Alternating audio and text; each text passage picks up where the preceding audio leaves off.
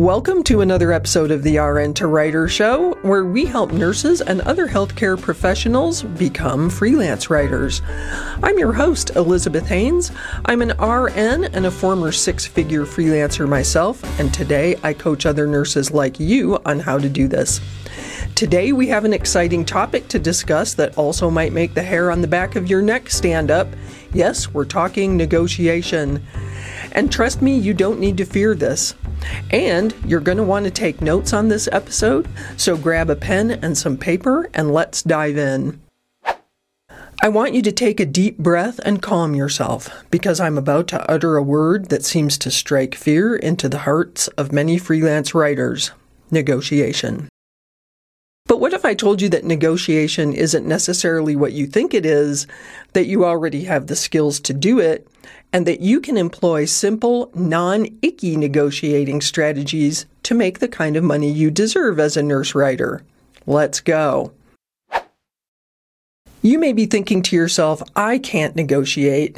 I suck at negotiation. Or if making good money as a freelance writer requires me to negotiate, then I'm out. But before you turn off this episode out of fear or disgust, let me assure you that the type of negotiation I'm going to talk about is nothing like what you might be thinking, namely, such as working with a car salesman to get the best possible deal on a new ride or hardball negotiating a labor contract.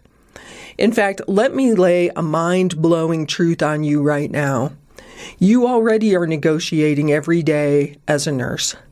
Think about that for a moment.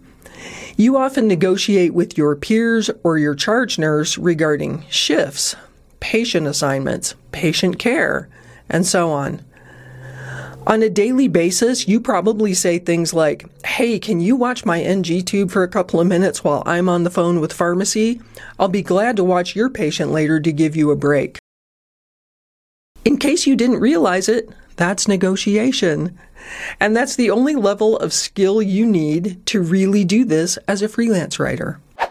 I want to start by saying you should recognize that a negotiation is not a defined period of time with a specific starting and ending point, at least not in freelance writing. I want you to consider that negotiation starts the moment you begin a conversation with a prospective client. At that moment, every single detail of the relationship between you and the client is open to negotiation and discussion. So keep that in mind as you're cultivating relationships with prospects. Now let's get down to specifics. Let's start with money because that's what most people think when they think negotiation. Money isn't all you can or should negotiate, though, and I'm going to get to that in a second. As a nurse, you deserve to make more money than a non clinician health writer. With respect to all my journalist friends who write about health, nurses bring an exceptionally high level of specialized knowledge to the table that clients should and do pay a premium to get. But you may not be offered what you're worth as a nurse writer if you don't ask. So, a typical negotiation, I'm putting that in quotes because I don't think this is going to sound like a negotiation to you, is to say to an editor, Can you do any better on the rate? That's simple enough, right? Yet that is negotiation. And negotiation for writers doesn't need to be any more complicated than that. On the flip side of this, clients will often enter a negotiation of the fee when you've presented them with a proposal for services. They'll say something like, $10,000? We were thinking more like five. And you're off. Now you get to go back to them with a new offer, if you want, if it makes sense for your business. And you can choose to meet in the middle. How about we say 7500 Now that doesn't sound too hard, does it? But as I said, money isn't the only thing you can or should negotiate. If you're super uncomfortable at the mere idea of negotiating your rate, then you can build your negotiating muscles by starting on mo- non monetary terms of the scope of work. What does that mean?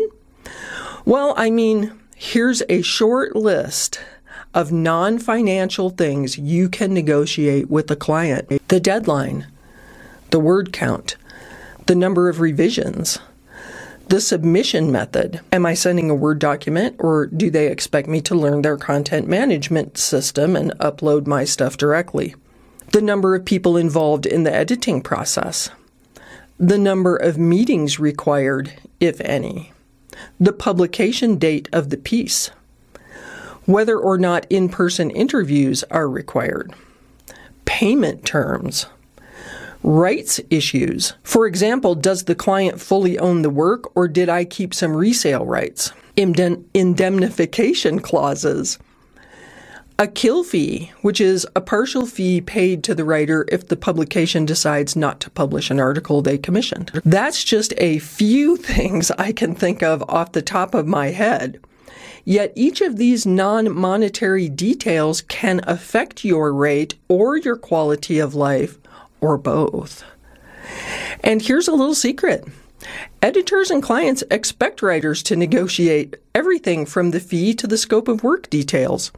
It's simply a routine element of the relationship between writers and clients. The first time you push back a little on the rate, you may feel anxious in an, oh God, what have I done? sort of way. But then when it works and you make more money, Pretty soon, you'll not only feel more confident about negotiating, but, like me, you might actually start to enjoy it. I hope you found this episode of the RN to Writer show to helpful in helping you conquer any fears you had of negotiating as a nurse writer. Let us know in the comments. Don't forget to click the subscribe button on YouTube so you'll be notified of new episodes and follow us on Spotify and Apple Podcasts. I'm your host, Elizabeth Hanes, and until next time, keep negotiating